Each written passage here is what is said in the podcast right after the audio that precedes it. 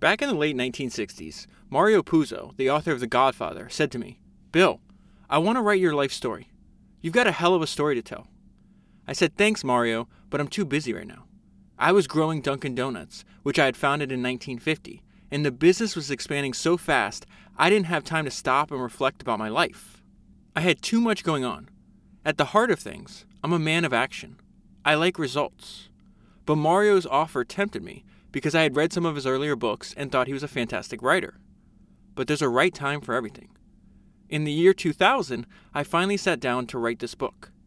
At 84 years old, I've had more than enough time to reflect on what works and doesn't work in business and life, and I want to share this knowledge with you. Everything in this book is based on what I know to be true and what I believe to be the facts. It's my opportunity to show you the struggles that are part of any successful venture and impart the wisdom gained, the principles and philosophies that I've developed over the years, so that you may benefit as well. This is my story, as I see it, of all that led up to the founding of Dunkin' Donuts and its phenomenal growth. It's about everything that I achieved my personal triumphs and trials, and my multiple bouts with cancer.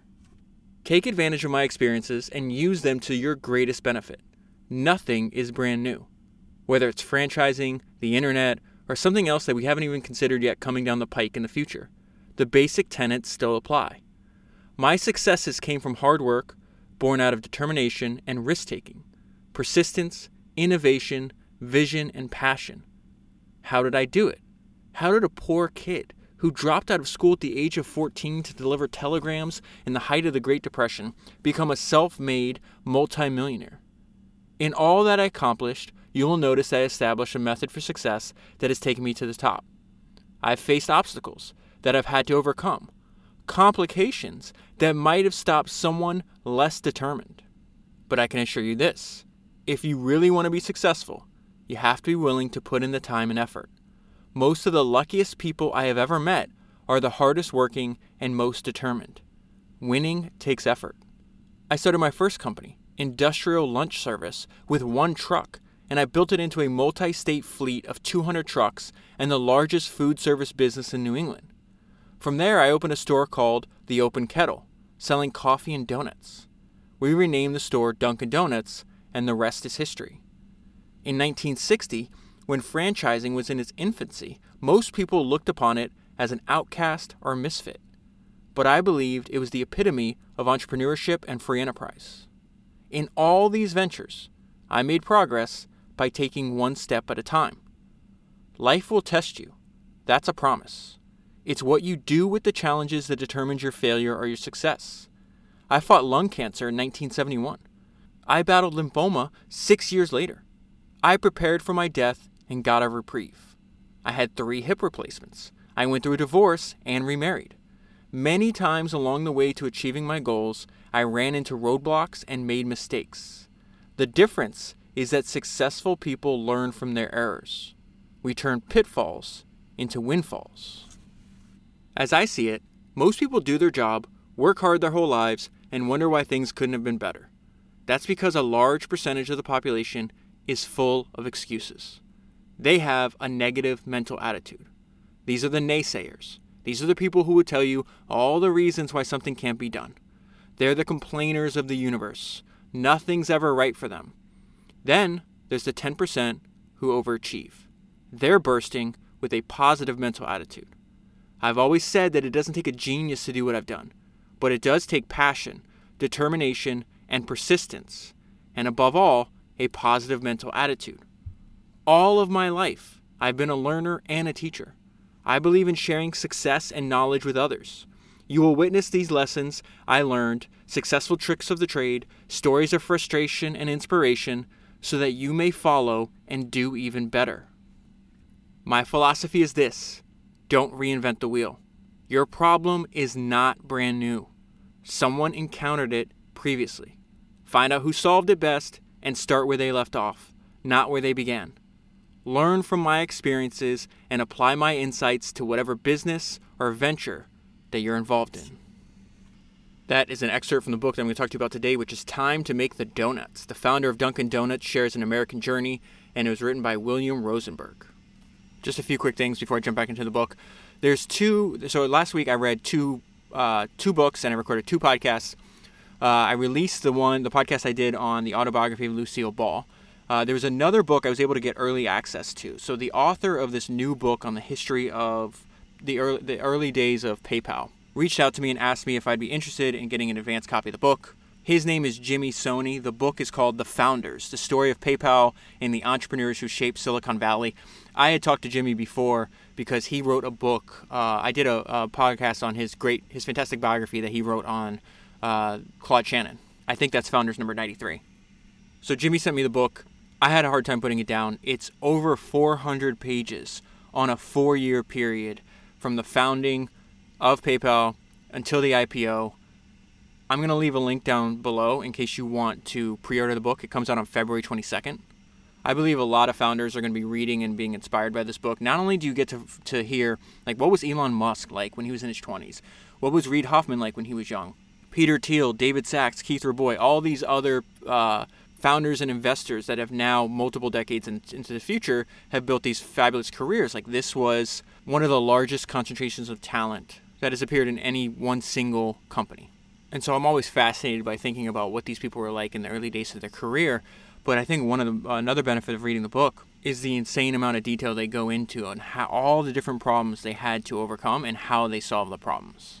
So I highly recommend reading the book. It's definitely a book I'm going to reread in the future, and the podcast that I recorded on it will be released after the book is released.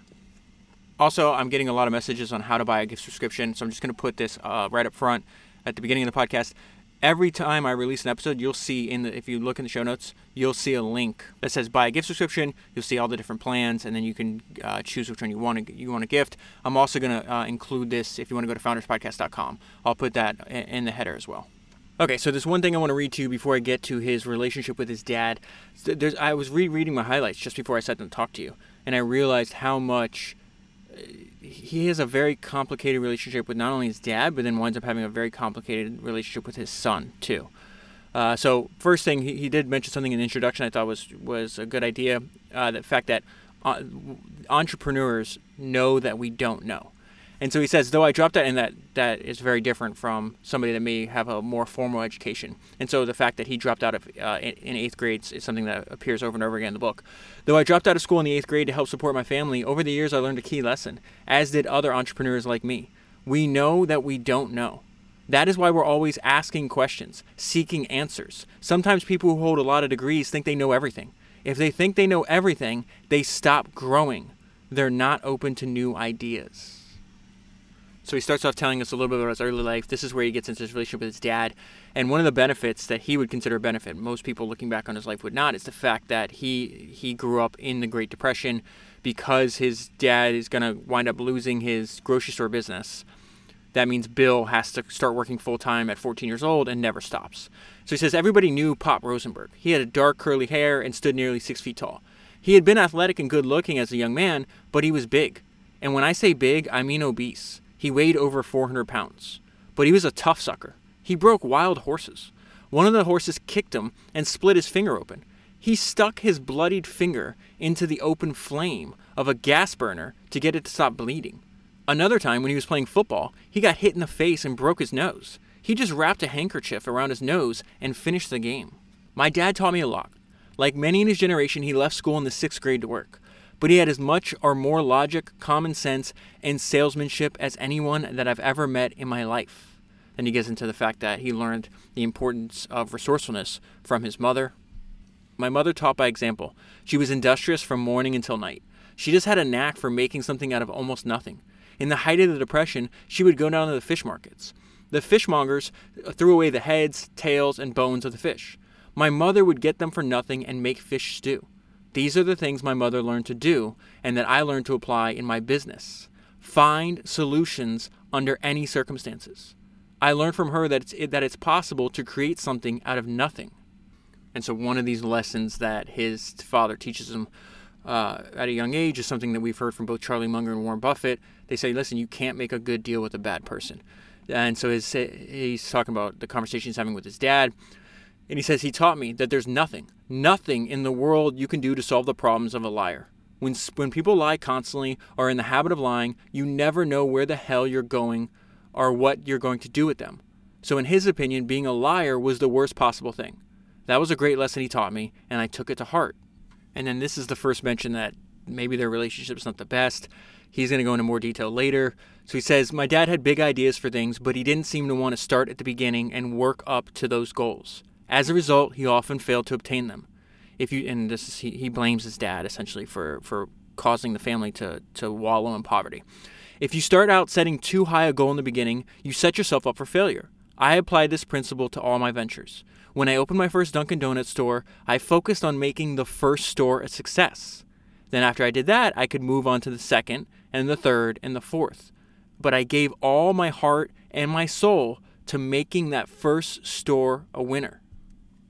So even before he drops out of school when he's 14, starts working full time, this is a few years before that happens, he's just always on the lookout for ways to make money. And he, he learns that it's better to sell something to somebody as instead of getting a job because then you're not your the income that you can make is not capped.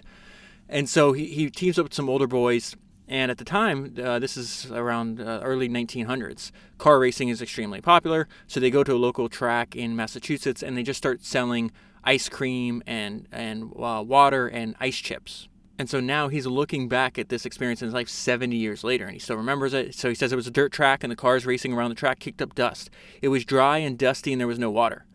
Um, I'm skipping over some parts, giving you the punchline here. We charged a quarter for our ice cream. Everybody sold out. To replenish our supply, the two men, the older men that he's working with, went uh, drove down and bought two 300 pound cakes of ice and then drove back to the to the car race again. With uh, with an ice pick, we broke off and sold chips of ice for 10 cents a piece. They gave me at the end of the day, they gave me my share. It was $71. I got home and gave the $71 to my mother and she cried. "What did you do? Why did where did you steal this?" She could not believe that an 11-year-old kid could make that much money in one day. I said, I made it. I made it. She couldn't believe it. $71 was a fortune for us. And then he talks about the stuff he learned from this experience. And this is something he preaches throughout the entire book. You saw he put in the introduction about the power of your mind and having a positive attitude. From an early age, these working experiences taught me that if I put my mind to it and worked hard, I could do whatever I was doing as well or better than most other people. I learned to strive for excellence. And then he once he sees somebody else uh, succeeding in a venture, he's like, "Well, I'm pretty sure I can do better than them." He just has a, a an insane level of confidence. So he says the older brother who lived next to us was doing quite well selling magazines, so it's his other family. So I said to myself, if he can make that kind of money selling magazines, why can't I?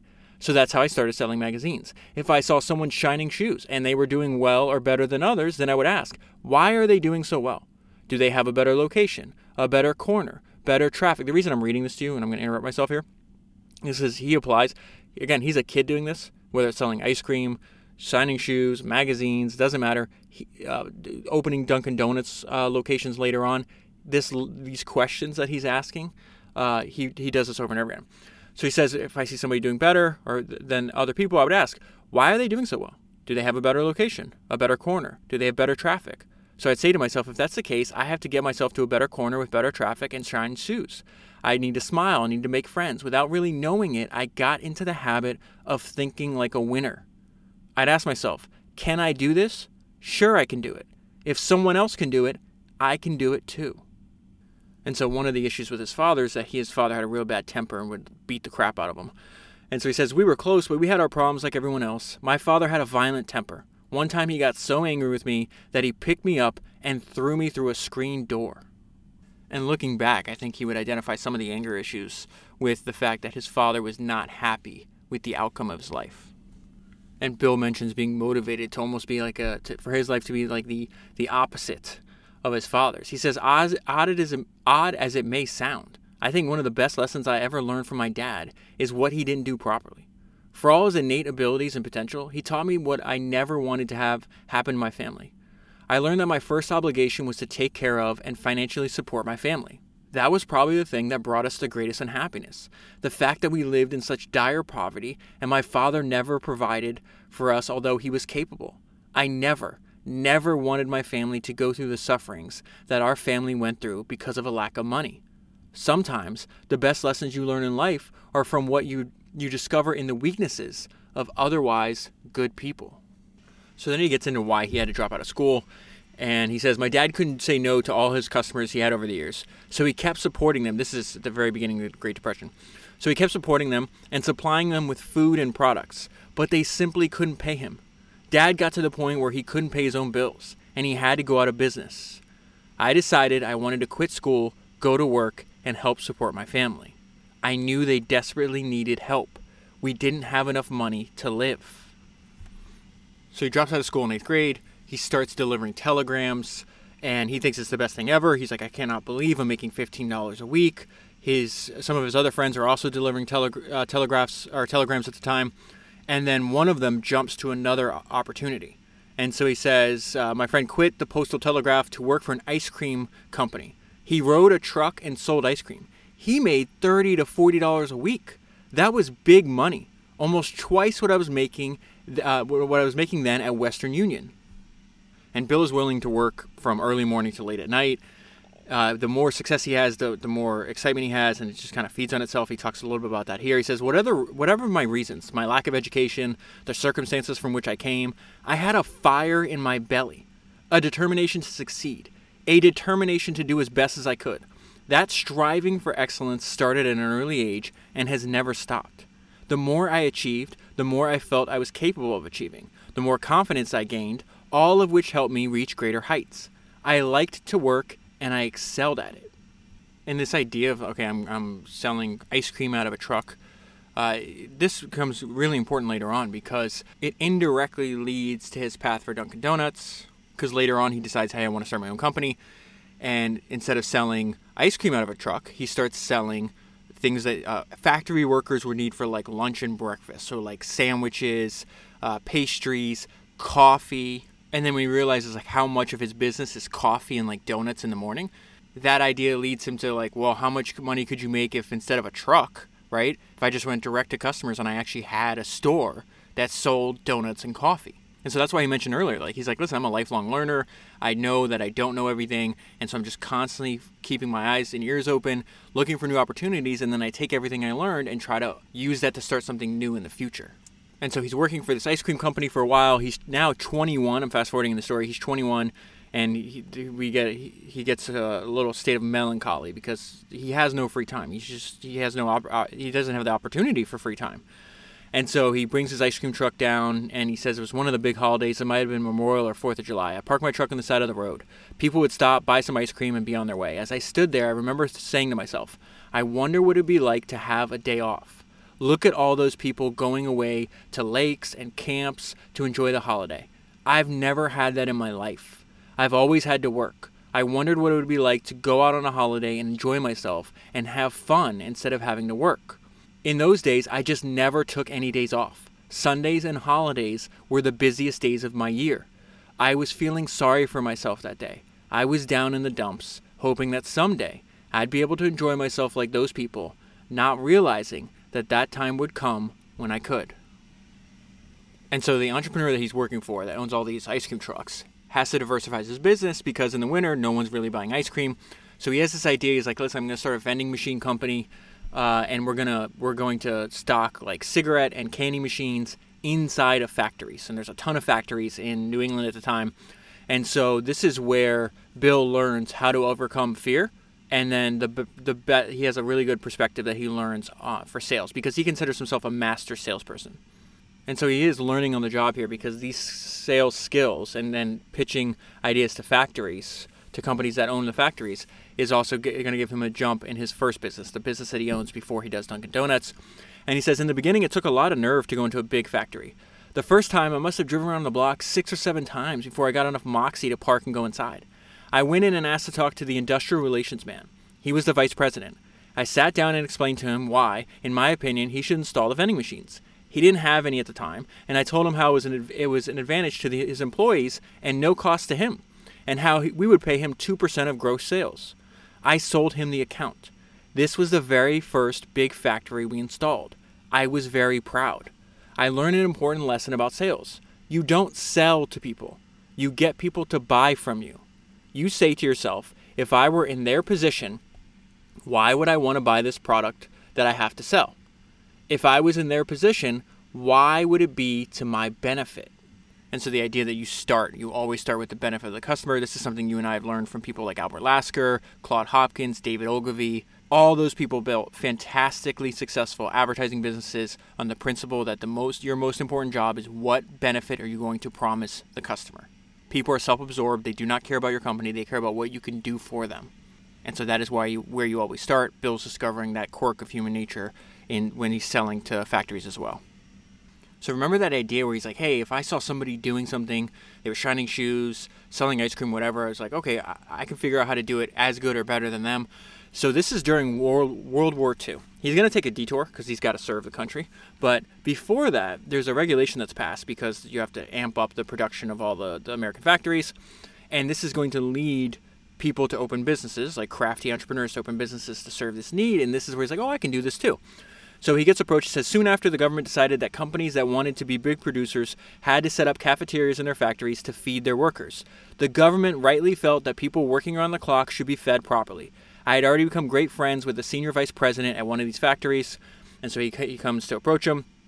He says, now because of the war effort, he approached me with an opportunity. He said, Bill, we need to set up a complete system to feed all of our employees. I would like you to take it over and run it. So this is the idea. Other companies are going to do this, right? This is the idea that he's going to use to launch his his biz, his first business after. Uh, he's got to serve at a shipyard, which I'll get to in, in a minute, though. Uh, his boss that he was working for, right, that was doing um, the vending machines, the ice cream trucks. This guy had his hand in all kinds of stuff that I'm omitting, but he also at the same time is like, I don't want you to leave. I'll give you a promotion. So he says Harry had asked me to come back to Boston and take the job as a national sales manager. Now I had two big opportunities. My head was spinning. And it's always fascinating when you're reading these life stories and these stories of people's careers that span over multiple decades, how like the idea will be there usually, like they'll, they'll upon the idea, it just kind of like sits in the back of their mind for a while. Um, and so remember, Dunkin' Donuts comes after this industrial lunch service that he's going to start. But it, during the war, the war, he's he's serving at Hingham Shipyard, and there's a spot by the shipyard, and it's just a little donut shop, a retail donut shop. And so he says it had donut. It, it uh, the little town had a donut shop that sold fresh hot donuts. The place was always mobbed. I couldn't believe the business it did. The smell of those freshly made donuts and the business that small donut shack generated left an unforgettable impression on me. So this is happening, I want to say like six to seven years before he founds Dunkin' Donut. And then he mentions multiple times in the book that you can't, like, there's a large uh, contingent of, of humanity that is just completely negative and you have to ignore them. Really, he's talking about ignore the naysayers. If you remember last week, uh, and I referenced uh, the fact that Arnold Schwarzenegger was mentored by Lucille Ball, and that she gave him advice when he was in his early 30s that he would repeat four decades later. And so, from his autobiography, uh, I think this is Founders number 141, if I remember correctly. Uh, the book is called Total Recall My Unbelievable True Life Story. Highly recommend reading the book. It's insane. It's one of the craziest books I've ever read. But Arnold said, he's like, Lucille Ball gave me advice about Hollywood. And uh, this applies to obviously other domains than just Hollywood. Just remember when they say no, you hear yes, and you act accordingly. Someone says to you, We can't do this movie, you hug him and you say, Thank you for believing me. That sounds crazy, but this is Bill's kind of echoing that point. He says, In every venture that I've ever take, undertaken, from a project uh, such as a wielding, w- welding issue that he's dealing with at this point in his career in the shipyard, to later on when I was building the organization that became Dunkin' Donuts, I ran into people who resisted what I was trying to do. You have to figure this into your equation. The most important thing to learn from this is to not let these people get in your way. Negativity is part of human nature, it is part of life. You'll find these people wherever you go, but don't let them stop you. Do whatever it takes to pass them by.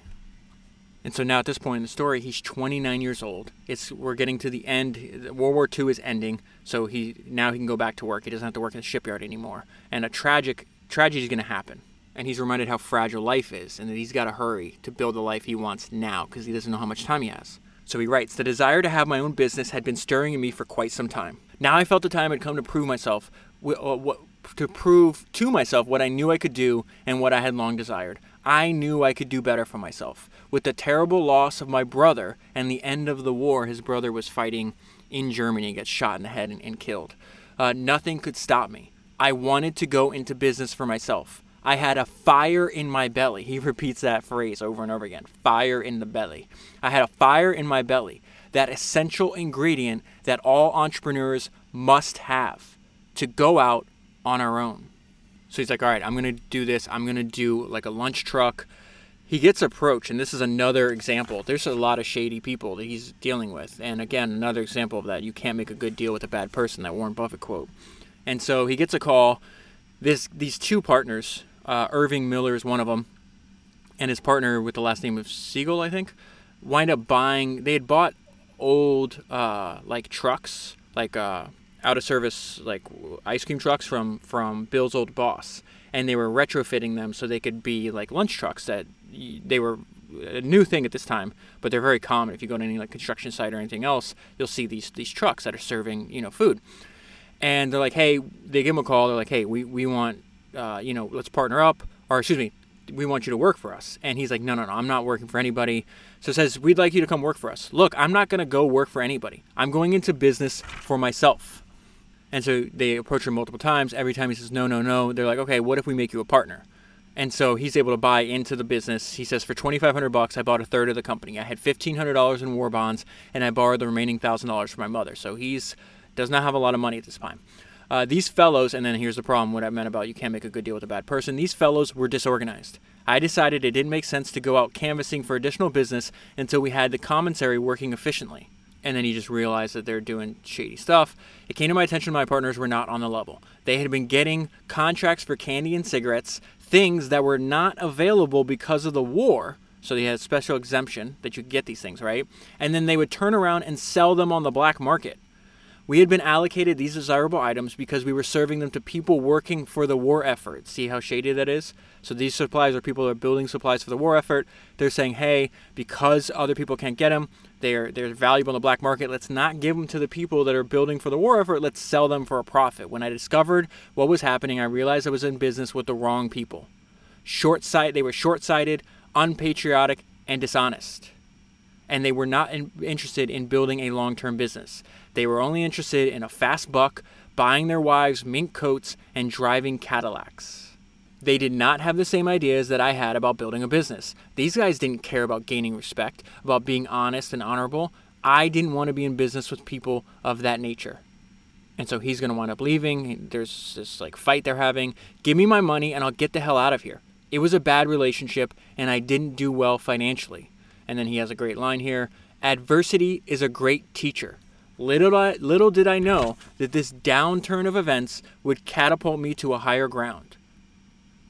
And so this is his first bad experience with a partner. Remember, he'll have a, remember that for later because he'll have another bad experience. And then later on, he's like, no, no, no, no more partners. He's going to wind up owning 100% of Dunkin' Donuts before it goes public. So he's like, I'm ditching my partners. I'm going to do the same business, but I'm instead of doing it, I think he's in Connecticut at the time. He's like, I'm going to go back to Boston.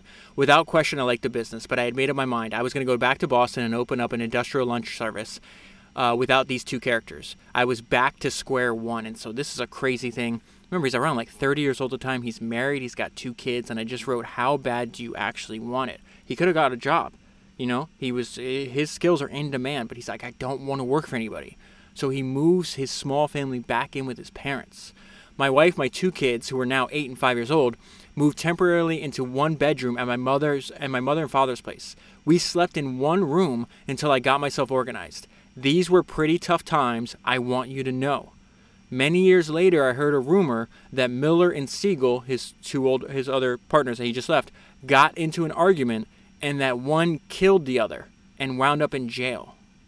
And so he gets started with limited money He's got to buy all the equipment secondhand, but he's really good at sales, so he'll go out and he'll sell the factory, saying, "Hey, let me provide lunch and breakfast and everything else for your employees."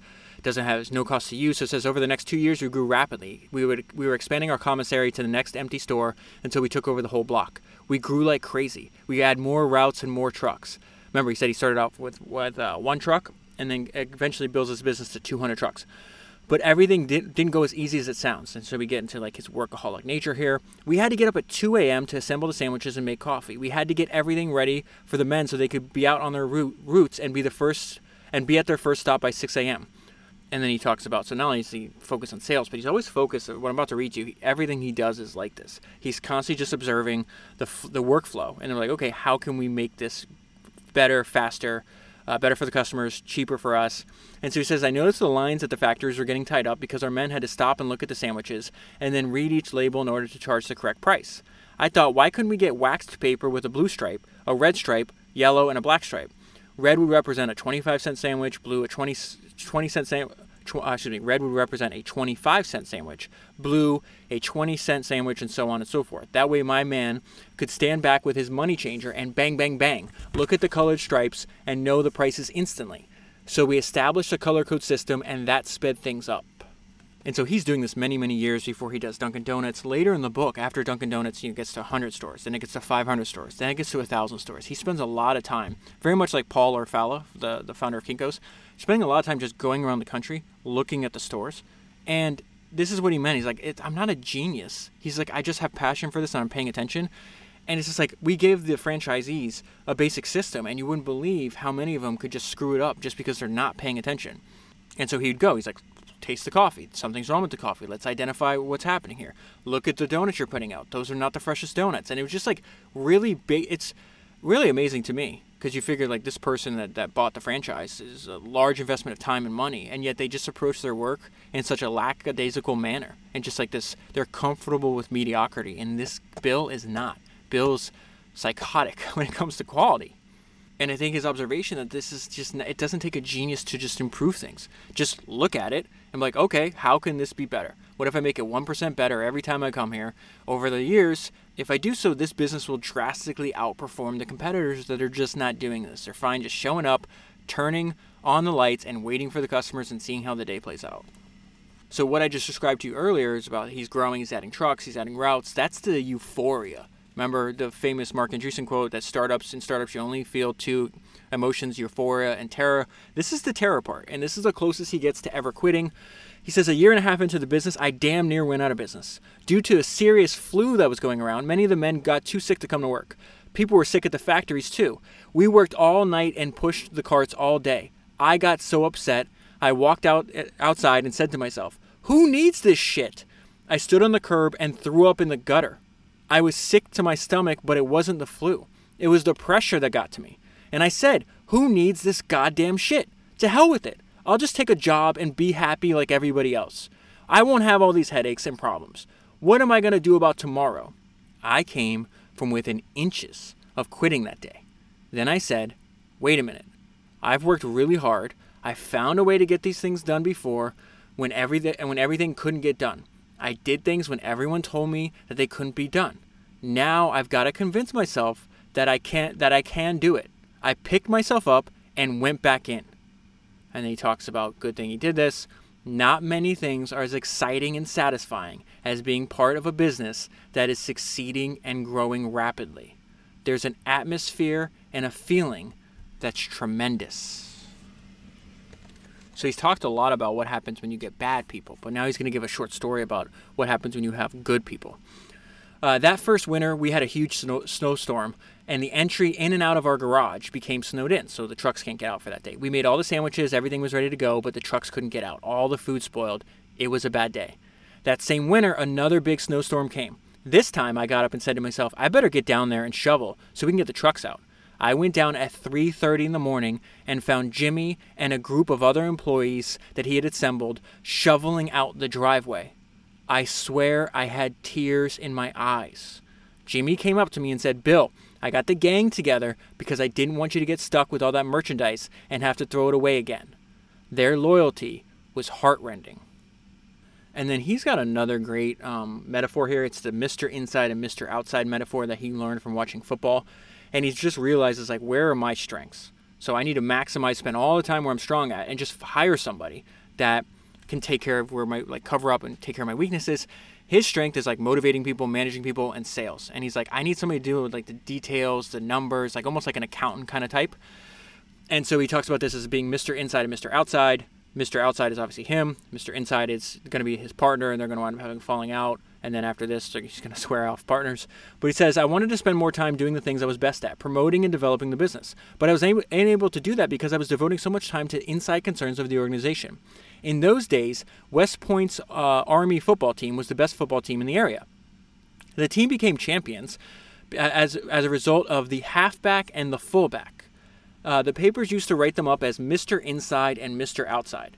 When they tried to stop Mr. Inside, Mr. Outside went ahead and scored touchdowns. I knew if we could get a top flight inside man, someone who had strengths and systems and cost control and purchasing, we would make the business fly. There was no question how fast and how far we could go if I was free to get out and devote my time to bringing in new customers and making sure the old customers were satisfied. So I started thinking who do I know and who can I get? So I didn't realize as I was reading the book, but now looking back on it, how much of it is just like interpersonal, like uh, how to solve interpersonal relationships with other people. So he's building out this gigantic organization. So he's got employees, but he's also got customers. Like the, at this point in the story, he's got tons of people in the factories he's got to deal with and make happy.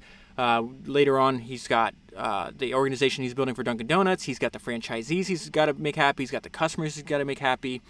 And he just, there's a, a lot of crazy stories of people doing both great things and terrible things. And so, this case, he tries to give this guy stealing money and he tries to give him uh, another chance. And the guy, well, we'll see where the story goes. Uh, we hired many, many people. I met all types of individuals. As a result, I learned more about human nature. People are all different and you have to handle them differently. Just as my father had taught me, I came to the conclusion that if a man was a thief, a gambler, a drunk, or a drug addict, it was pretty difficult to correct those problems. And when I'm reading that, I really think of like what Charlie Munger says. He's just like, stop trying to be brilliant, just avoid being really dumb. And if you're a thief, a gambler, and a drunk or a drug addict, it can be really hard. Like if you just avoid those things for your entire life, it's very hard to have a great life when you're drunk or a drug addict. One, uh, one unfortunate time, one of my exec- executives came to me and said that a manager was falsifying the reports and taking some money. They had caught him red handed. You're going to see he just struggles with, like, to you and I, this seems like this is just like a basic thing that you shouldn't have a problem with, but so many people do have a problem with. And we might have to hire or work with those people or hopefully avoid them, I guess is a lesson here. So he says, This guy's, you know, why, why are you taking money from the store? Like, you have a good job. What the hell are you doing? He was a married man with two children, but he had a problem spending money he didn't have because he was running around with another woman. They called me and I went to see him. He was heartbroken. He said, You know, Mr. Rosenberg, you've been so good to me all these years. I'm very sorry for what I've done. And so Bill does something here in early in his early days of career of his career I don't think he would do later on. You should be terminated, I said, but every man deserves a second chance. You seem like you're sorry and you realize your problem. You don't want to destroy your family. You love your children and wife, but you started running around with this woman buying her gifts. I'm going to give you one more chance, but I want to make damn sure you don't ever do this again. He promised, so we gave him another chance. A year later, I got a call telling me that he had been found dead. He put a shotgun in his mouth and pulled the trigger. He left a note that said, Mr. Rosenberg, I can't face you. I'm sorry for what I've done in the past, but I did it again. Rather than face me, he killed himself. I felt so sorry that in trying to be a decent person and giving a man another chance, I actually cost a man his life. Whether he would have done it anyway, I don't know. I certainly felt guilty. Okay, so now we get to the beginning of what's going to turn into Dunkin' Donuts. And he's realizing, he's like, man, well, let me just read this to you. The more he grew, the more donuts and coffee comprised a big portion of our sales, over 40%. To take advantage of that, I decided I want to have our own donut department. And so he tries to recruit this guy named Alvin, uh, who works at this company called Puritan Donut Company, and they're donut wholesalers. And so they're at, they're having lunch. He told me about his background and his experiences at the Puritan Donut Company. He said, Do you know something, Bill? We had 12 wholesale, wholesale trucks, and then we opened a little retail store in front of the donut making plant, and we made more money from that one store than we made from 12 wholesale trucks. He explained the reason for it. If retailers sold donuts for a nickel, as we did, they paid the manufacturer two and a half cents, so the retailer has a 50% food cost. But when pe- the people at Puritan Donuts sold in their own retail store for a nickel, they had no delivery costs, no trucks, no employees, or anything of that nature. No delivery employees, that is. So it was much more profitable for them. And so you, the weird thing is, he's, he's uh, Bill makes the point. He's like, these companies are wholesalers, so they open one retail store. Why wouldn't they keep doing this? And they just didn't do that. So it says it hit me on the head. Wow, here's a situation where I could get into a business and utilize Alvin without utilize Alvin. And so I said to him, Hey, how would you like to run a retail store for me? So Alvin agrees. He's not going to last long. He winds up being a, uh, an undercover alcoholic. We opened it up on Memorial Day weekend in 1950, and we called it the Open Kettle. So Alvin's going to run away. He disappears in a drunken stupor, and so he winds up recording. Uh, Bill winds up recruiting some people that he used to work for at the shipyard, And he makes a really interesting point here, and I think again it's like central to how to think about his what he learned from his life and career. He's like, listen, these things existed before stores existed. I did not invent them. I just made them better. And so he's constantly looking for like what are these people doing, right? So he's going to copy the best ideas, but then he's also going to be like, okay, what are they not doing that I can actually improve on? So it says right from the start, we were very different. We were the first to put seats and beverages in a retail donut store so cus- customers could eat out on the premises. So all the donut stores were just like takeaway counters. The typical donut store had only four kinds of donuts. I wondered, why can't we make 28 different kinds, or 52 different kinds, or 108 varieties of donuts? And then the second thing is, donut stores made all their money on donuts that's where they focus on, but they also sold coffee, but their coffee sucked. So he says, so he's like, what if we had the highest quality coffee you could get anywhere? People talked as much about our coffee as they did about our donuts. So his first donut store is doing well. Now he's trying to, to, to expand to a different location, and he's saying, "He's like, well, well, we're, we're still not well known. Like, not many people know what Open Kettle is, but they know what donut is, or donuts are rather." And he's like, "Well, how do we get traction?" So he had an idea. It works too well, where he doesn't do this in the future. So he says on opening day we gave we gave away a free dozen donuts with every dozen bought. Needless to say, we opened the store with a bang. We attracted such a crowd that my wife and kids and our friends who had come to wish us well all had to help wait on the customers. So imagine that your your your promotion works so well. Your wife and kids show up. Your friends are like showing up to support, and you're like, "Hey, put on an apron. I need you to get to work." And so he's running Dunkin' Donuts. His other company, the Industrial Lunch Service Company, is much larger at the time. But then he starts to realize so think about it. Maybe you have 200 trucks. Maybe he's got at this point, I think, like three stores, something like that, four donut stores. Actually, this chapter is called The First Five Donut Stores. So he has up to five stores at this point. And he's just realizing he's comparing the two businesses. One is big and mature, and the other one's small and growing. He's like, I like the donut business way better. And so he talks about that here. He says the donut business didn't require going out and selling accounts, which we had to do for industrial lunch. So he had to go and to the factory. And really the way you think about this is like how can you get closer to the customer and then just keep maintaining that that that relationship? If the factories, he doesn't have a direct relationship with his with his customer. The, the their factory employees and the factory can change their mind as some of them have do and say, hey, you know, we're moving you out because we have somebody else. Like we gave your contract to somebody else. And so he says, I don't have to go out and sell accounts uh, at factories. In the donut business, it was just a matter of getting a store, opening it up, and you own the customers. The name Dunkin' Donuts attracted people. Customers liked our products and the way that we conducted business. And so it's going so well. This is the first sign that him and his partner really what they're they're going to break up over, and he's going to wind up buying his partner out is because his Harry, his partner Harry's like, no, we got enough stores. Five's enough. What's wrong with you? And Bill's, as you've probably picked up so far, like he's an extreme character. He's like, no, no, my foot is staying on the pedal. I'm, I want to get to thousands of stores or whatever the case is. Harry was very happy with five stores we had. I, on the other hand, wasn't content to rest on my laurels. Good enough wasn't good enough for me. I saw that we had a good thing going, and I wanted to expand in a big, big way before somebody else did. I decided that we're going to sell franchises.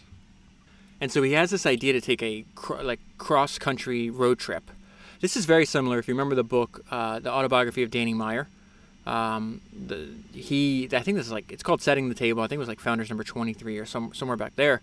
But he did the same thing when he was going to open a barbecue shop. He goes on this like, and when he wanted to found Shake Shack, he'd go all across the country tasting different barbecue in the barbecue case, and then checking out all different hamburger places. And so we're going to see that that's not a unique idea. That Bill did this as well. And the term that Bill Gurley, the investor Bill Gurley, put on this is that it's professional research. Uh, so he says, I told Harry that I was going to take a trip across the country in my car and see what was going on with donut stores. If we were going to move ahead, we needed to move fast and we needed to move now. I wanted to see what the potential was. I took a six week road trip across the United States. And so he says, all these donut stores were selling only four kinds of donuts and were not only surviving, they were doing a pretty decent business. I knew I had to get a hold of this thing before somebody else stole my idea.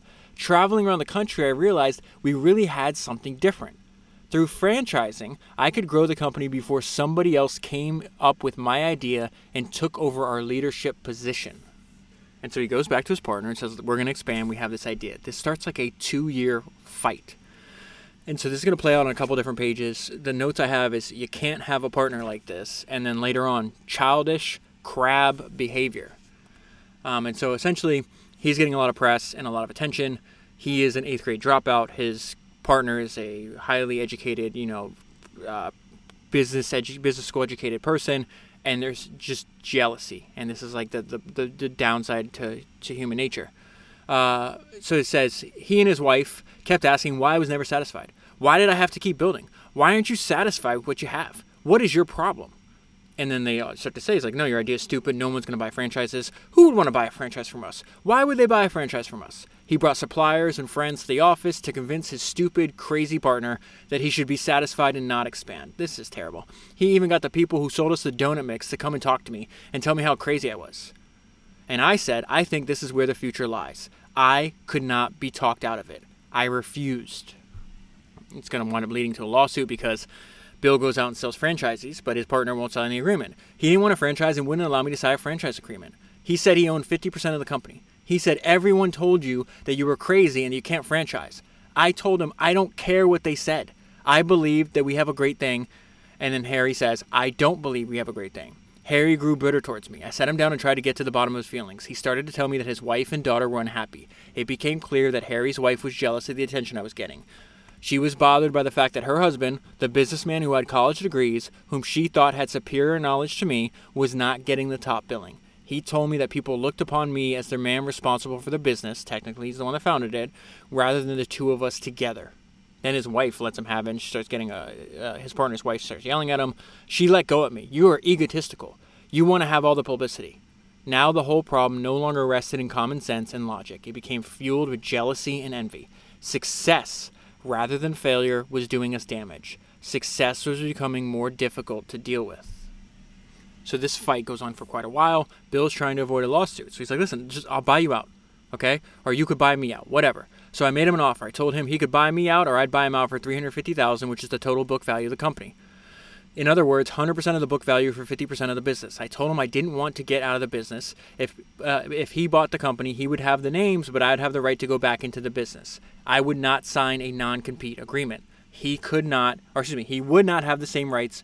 Or excuse me, he would have the same rights if I bought him out there. So what he's saying is like, listen, I'll take the deal, uh, the same deal I'm offering you. If you don't want it, I'll take it. Vice versa. In any, in, regardless of who winds up with the business, the other person can go out and start their own donut business and then run it the way they see fit. And so that seems like pretty fair. Harry did not want to do that. He just kept stalling. And Harry winds up having like scumbag behavior. Says everyone knew that Harry didn't want to run the whole thing. Our for- so they're going to go into equity court to figure this out. Our former mutual lawyer had convinced Harry to turn the business over to the kid who left the eighth grade uh, with the implication that it wouldn't be long before things would go downhill and the uneducated kid, he's obviously talking about himself, wouldn't be able to pay the money he owed. It wouldn't be long before Harry would own and run the business. Everyone, everyone knew I wanted to buy him out. I founded the business. I wanted to stay in the business. Although we were successful, we hadn't built up a large cash balance because we kept reinvesting to build the company. I had to dig up the money to pay Harry. I went to my friend Abe and I borrowed $50,000 from him. I borrowed money from some of my suppliers. I got Harry his down payment and agreed to pay him out so much over time. In 1955, so this is five years after he founded Dunkin', I bought Harry out. Harry had the right to compete with me if he wanted to. That's the deal we made. I then found out that Harry and our former mutual lawyer had formed a company called Mr. Donut. Look at what they do here. We also found out that two outstanding locations that our former lawyer had been negotiating for Dunkin' Donuts had contracts drawn up for Mr. Donut. That's shady. That was a breach of fiduciary relationship. Both Harry and the lawyer had been employed by Dunkin' Donuts at the time. I told Jack about it and, and I told him I thought we should sue. Jack, being the kind of man he was, wasn't interested in starting lawsuits. And he gives him good advice here, or advice at least that, that Bill agrees with. He said, Bill, for Christ's sake, forget about it. Let, let Harry have them. Continue on, build your business. Go ahead and do it because you could spend all that time fighting in court. I took Jack's advice and I let them go. For two years, the company had stagnated. Beginning anew, I sat our people dad, uh, down and said, we ha- what we have to do now is start franchising as rapidly as possible. So there's all kinds of struggles that he has trying to build a franchise at this point. Um, he's trying to look for alternate sources of money. But the problem is, a lot of those sources of money come with a partner. And he says, he's like, I need a partner, like I need a hole in my head. Like he's done. He's, he, I'm not doing a partnership anymore. And we see the closest thing he has a partner is going to wind up being his son's going to come into the business and that is uh, that does not go well.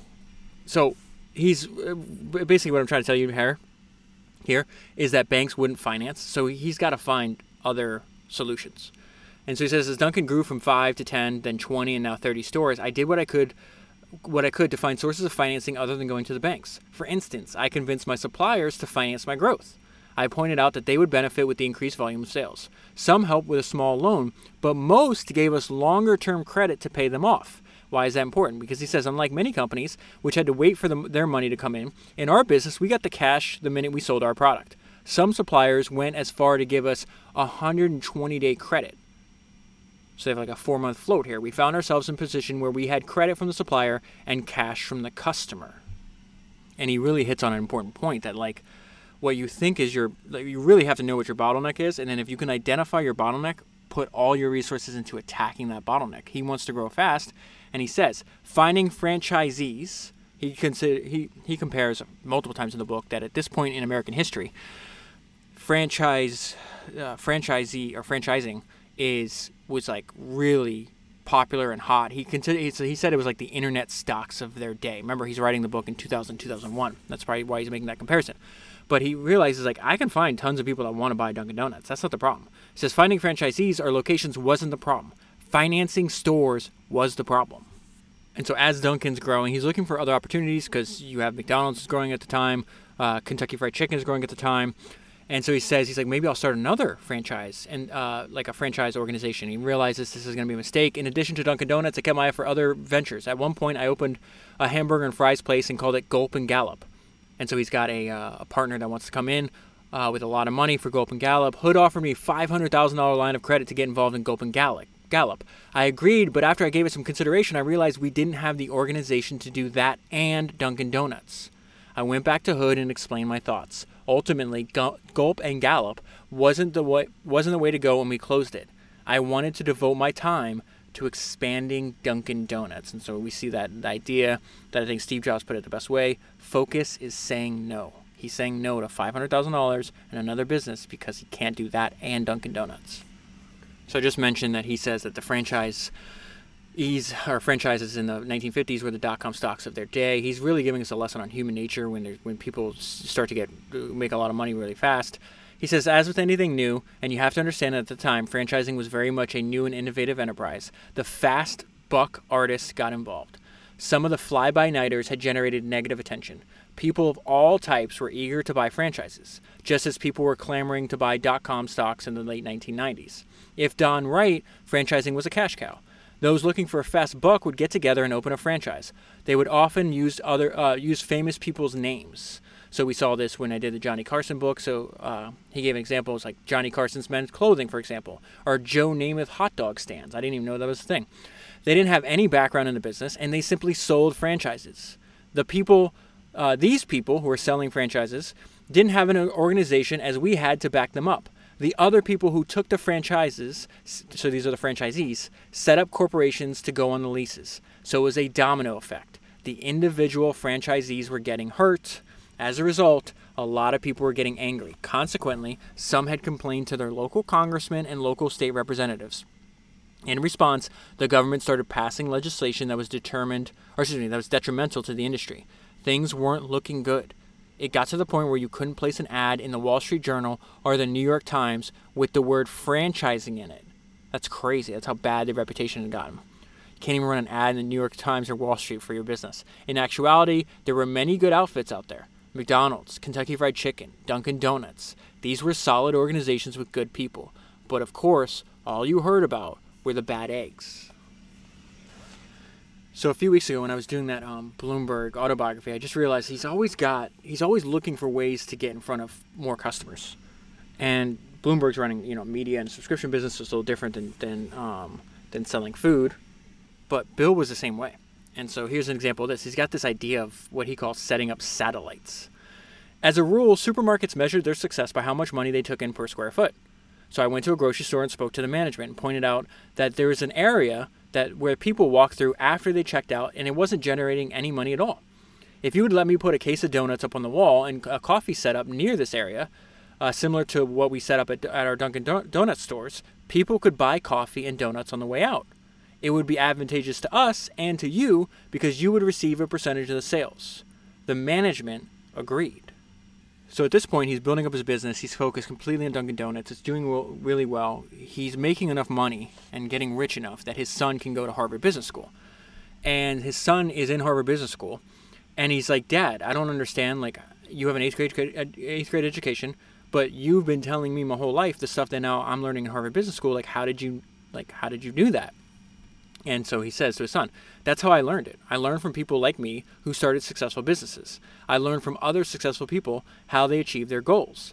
If I had to make a choice between a formal and an informal education, I would take the informal education. I think you learn a hell of a lot more once you get out into the world and really do it. You really don't know what the world is all about until you get out into it. And so that was the first mention of something that's going to come up later on because his his son tells him, "Hey, I, like I want to be like you, Dad. I want to come into the family business." You know, he's thrilled that his son says that, and eventually he's going to turn over the company to his son. But his son hires all these business school graduates without actual real life experience, and he's like, they just do one dumb thing after another, and it's just a weird. When you read the book, it's a weird thought to have, where it's just like, he's got to tell us his life story. His life story is obviously why are people interested in his life story? Because he started Dunkin' Donuts, right? So he's got to tell us the history of his Dunkin' Donuts as he tells us the history of his life. But there's a lot of things in this book I could never imagine writing about my son. And it's a hard decision to make. Like if you have a business, completely understand you put all your life energy into this.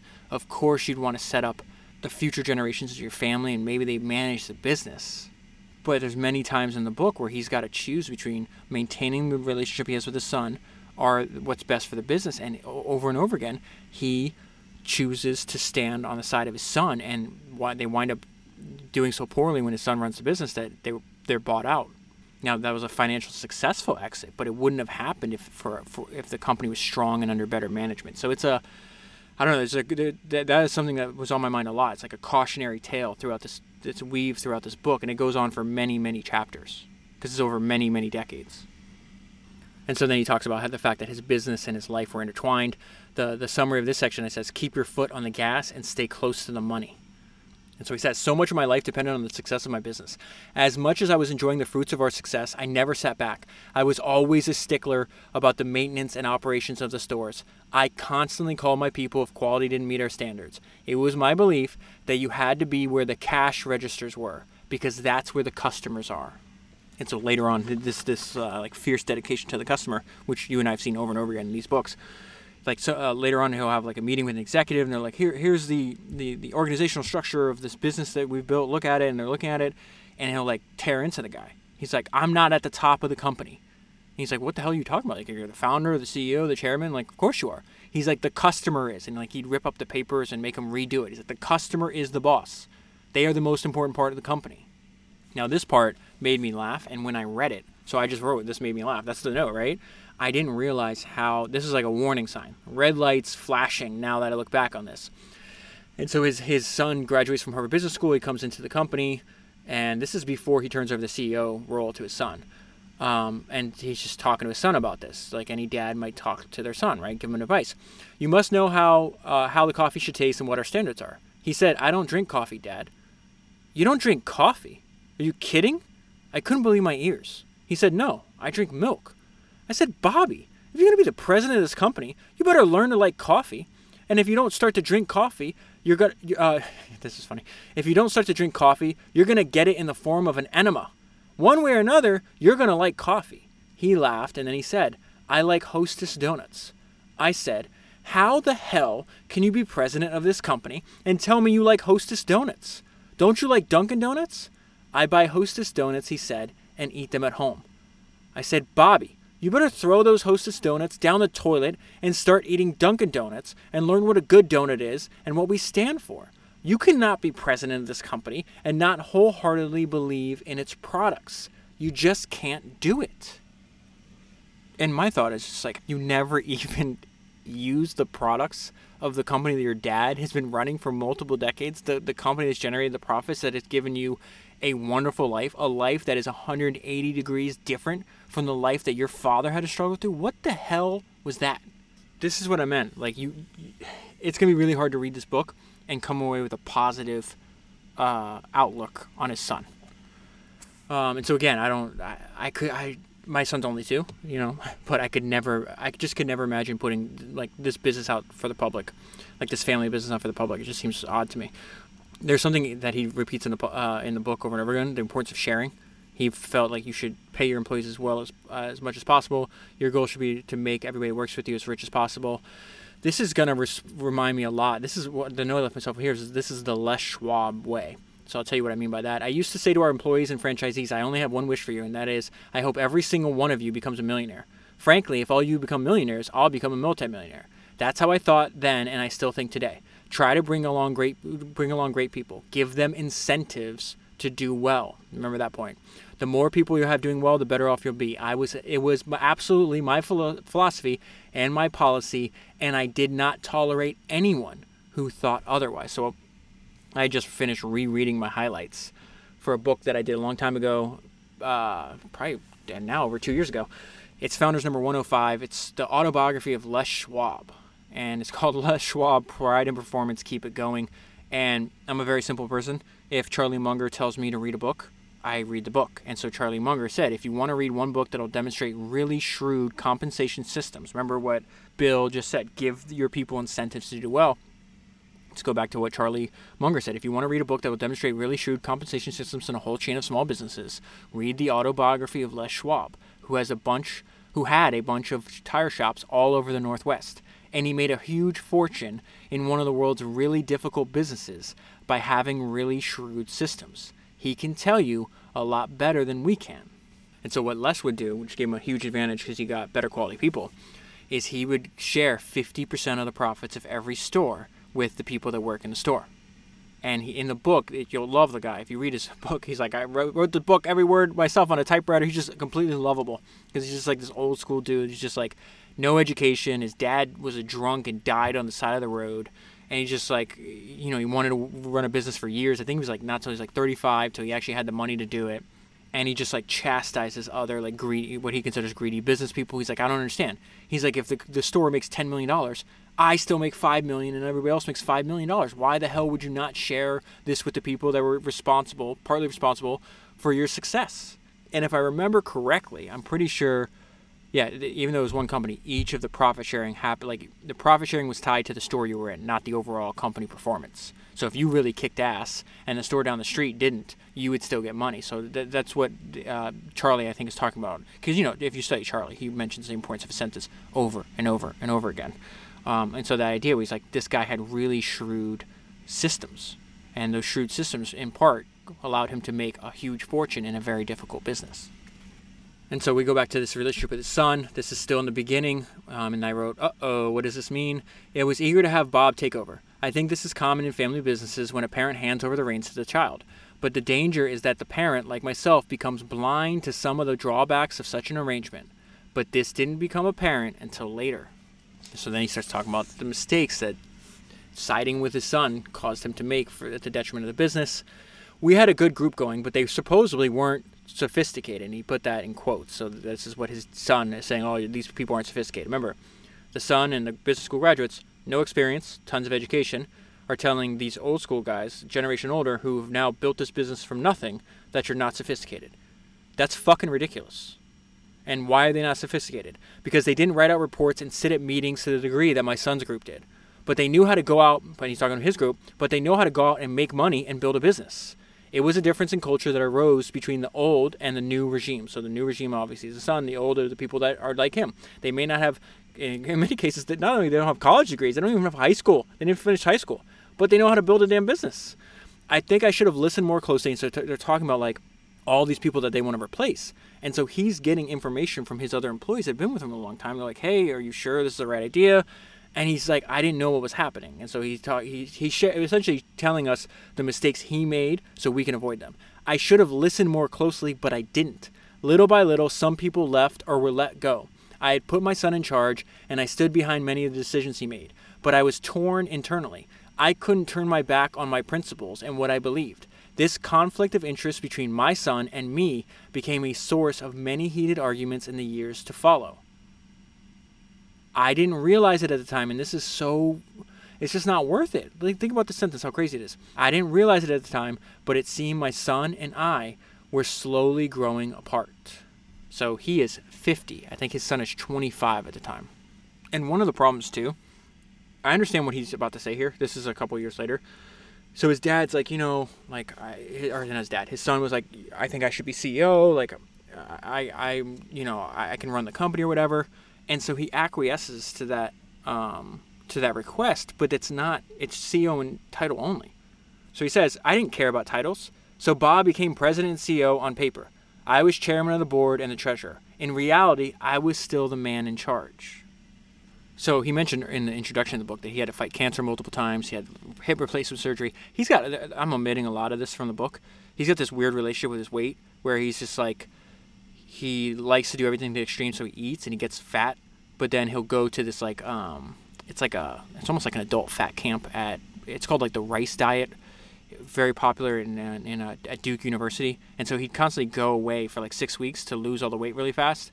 Then he'd go back out, and then he'd gain a bunch of weight. So he says essentially like he couldn't maintain his weight. He would gain 20 pounds and then lose 20 pounds, and that's how he did everything.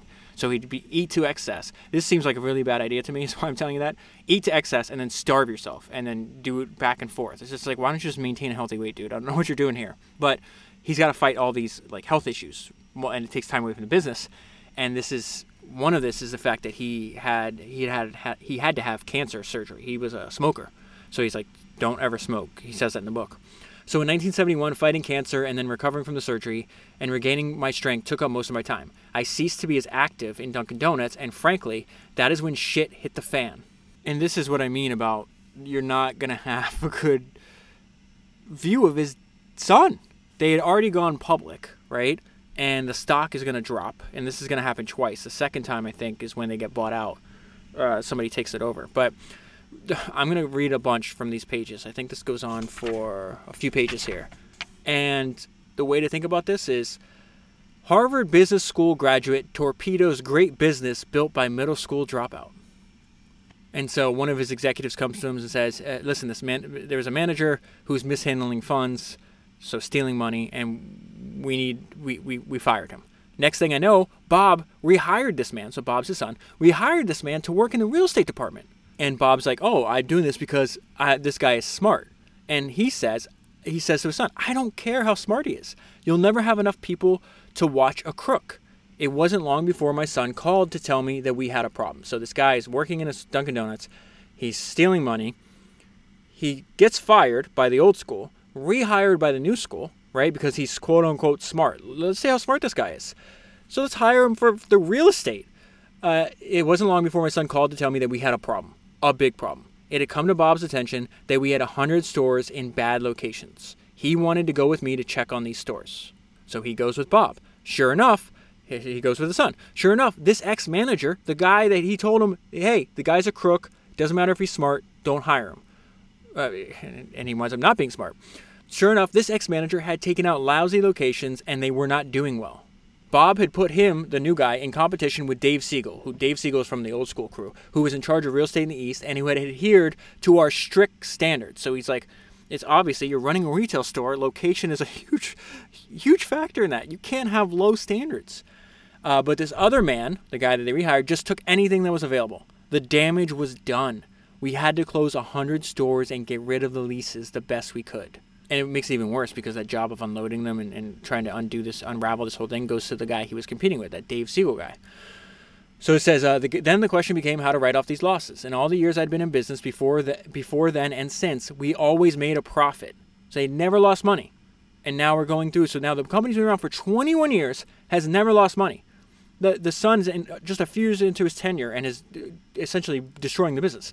The question arose whether to write off the loss over a long period of time or bite the bullet and take it in one year. So they go, they have, um, they talk to people that know about like public equities and also their accountants, and they said the accountant said take the uh, they said take the three million the three million dollar loss all at one time. Our accountants agreed, and so that's what we did. As a result of that, the stock fell. Uh, the stock had been trading at $66, slipped below 12, and then bottomed out at a dollar 75. And so the board of directors meets and they're telling Bill, they're like, we got to fire Bob. Bob doesn't know what the hell he's doing. The director said that, that they felt I needed to replace Bob. I had to make a choice that repeated itself many times over the next few decades.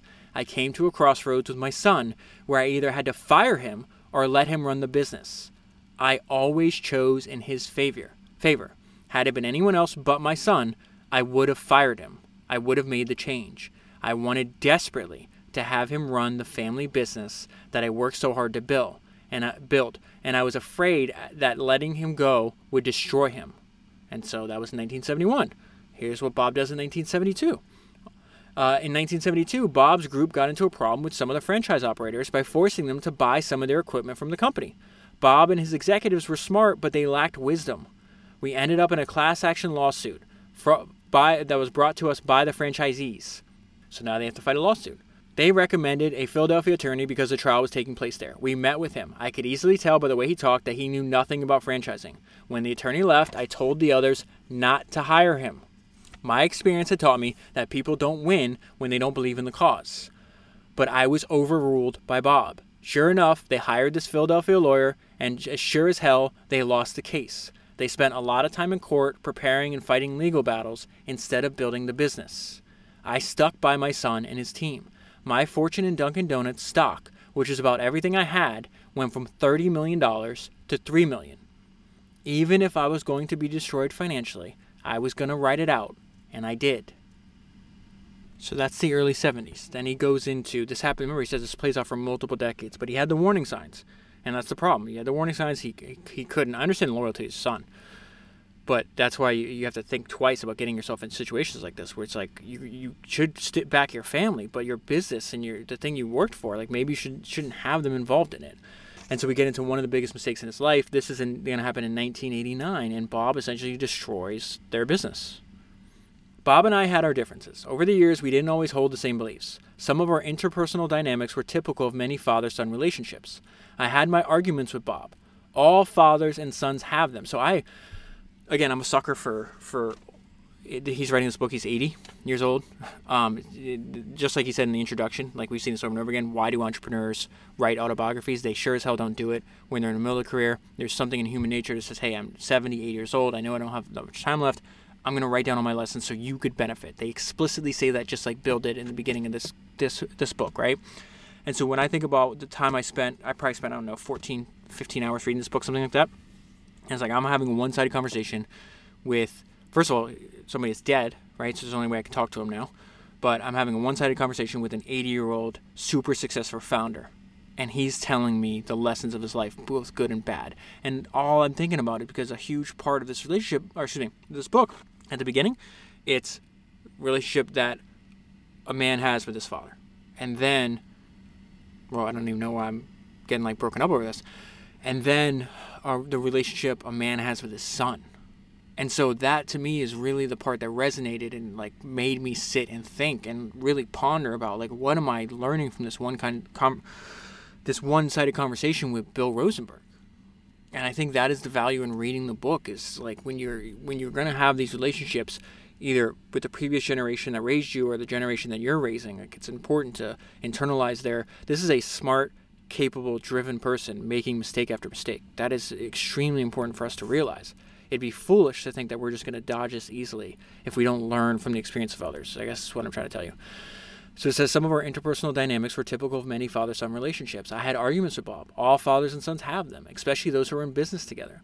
As much as I was torn about certain decisions that Bob and his group were taking when push came to shove over different issues on, on which we strongly disagreed, ultimately, for the sake of the team, I went along.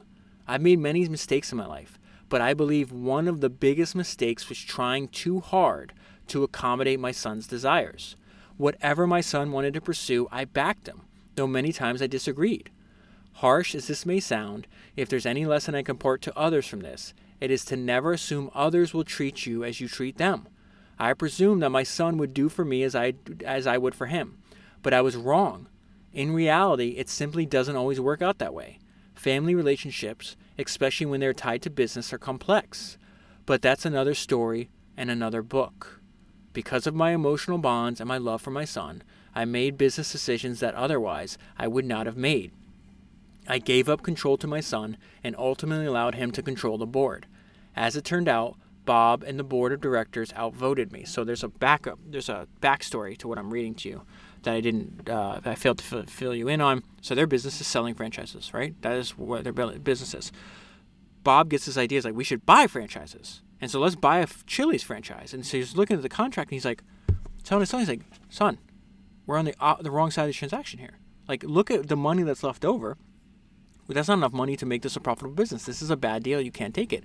You should stick to what we're good at, not buying franchises, selling them. And Bob's like, nope. You know, you, you have a bunch of experience. You have an eighth grade education, and you built this company from nothing. You owned 100% of it, and you got public. I know better. No, you don't, Bob. They decided to purchase a Chili's franchise. I felt we should have remained focused on our coffee and on donuts, but our time and put our time and effort into that. It was a, why wouldn't you think that? You've built a fabulous business that has generated hundreds of millions of dollars of wealth for you and your franchisees. Why the hell would you like, hey, you know what? Let's get into a sideline. Let's let's buy a Chili's franchise. Like, what are you talking about? I felt we should have remained focused on our coffee and, and uh, donut concept, put our time and effort into that. It was the final blow, concluding a series of many disagreements that had occurred between us over the years. At that point, I was 73 years old, and though I had originally planned to retire by the time I was 75, I thought, what difference would a few years make? It seemed to me the time had come to move on. And so now what happens? Fast forwarding a little bit. You know you already know where this is going. Bob runs the company aground. Unfortunately, the Chili's division of Dunkin' Donuts posted substantial losses over the next several years. These losses drained Dunkin' Donuts' profits, and as a result, our stock began selling for far less than its true value.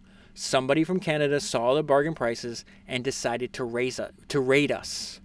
In 18, um, excuse me, in 1989, I got a phone call from Bob. Dad, he said, a company is raiding our stock. I told Bob I'll do anything to help out, but by then the media had caught on to what was happening. So they're they're getting raided. They don't have the money to fight back. So it's either take a hostile takeover. Remember, this is the, the late '80s. We saw this before on uh, on previous books. Or find a white knight to buy you out. And so that's what they did. We went looking for a white knight during the time we were getting raided. So instead of a hostile takeover, it's a quote unquote friendly takeover. So they find uh, one of the, the executives found a company called Allied Lyons. Allied, Li- Allied Lyons bought us out. Allied bought everybody's Dunkin' Donuts stock for cash. Bob stayed on, so he loses his CEO job, but he stays on as chairman. And then in the epilogue of the book, he repeats something that he says over and over again. He started the book with it, he ends with, with it as well, and that's the importance of learning from the experience of others, which is what you and I are doing every week. Follow successes. Take off from where the successful people left off, not where they began. You will get the advantage of their experiences. There is all kinds of information out there that you can gather. Although it may not relate exactly to what you're trying to do, put the information together and ask yourself who else has done something similar? How did they accomplish it? Why was it done that way? If someone has a more successful family life, he's talking about family and business, find out how that person accomplished this. See if you can copy their methods. And then he ends on what ties a lot of successful entrepreneurs together and the importance of belief. The idea that the mind is a powerful place and what you feed it can affect you in a powerful way. And he says if you talked individually to people like Kemmons Wilson of Holiday Inn, or Ray Kroc of McDonald's, or Colonel Sanders of Kentucky Fried Chicken, or Fred DeLuca of Subway, and so many other self starters about the things I've been talking about in my book, you would think that you were talking to the same person. We all have that passion, that desire. We all strove to be the best at what we're doing. Our pride is tied to it. I'm a promoter. But you can't be a good salesperson by giving lip service. You have to feel it in your heart. Ray Kroc believed in hamburgers with all of his soul, just as I believe in coffee and donuts. And that is where I'll leave it. To get the full story, read the book. If you want to buy the book, use the link that's in the show notes in your podcast player. You'll be supporting the podcast at the same time. You can also see every single book that I've ever done. And if you buy a book using this uh, this link, you uh, are supporting the podcast at the same time. It's amazon.com forward slash shop forward slash founders podcast. And finally, if you uh, want to buy a gift subscription for a friend, that link is in the show notes as well. That is 232 books down, 1,000 to go. And I'll talk to you again soon.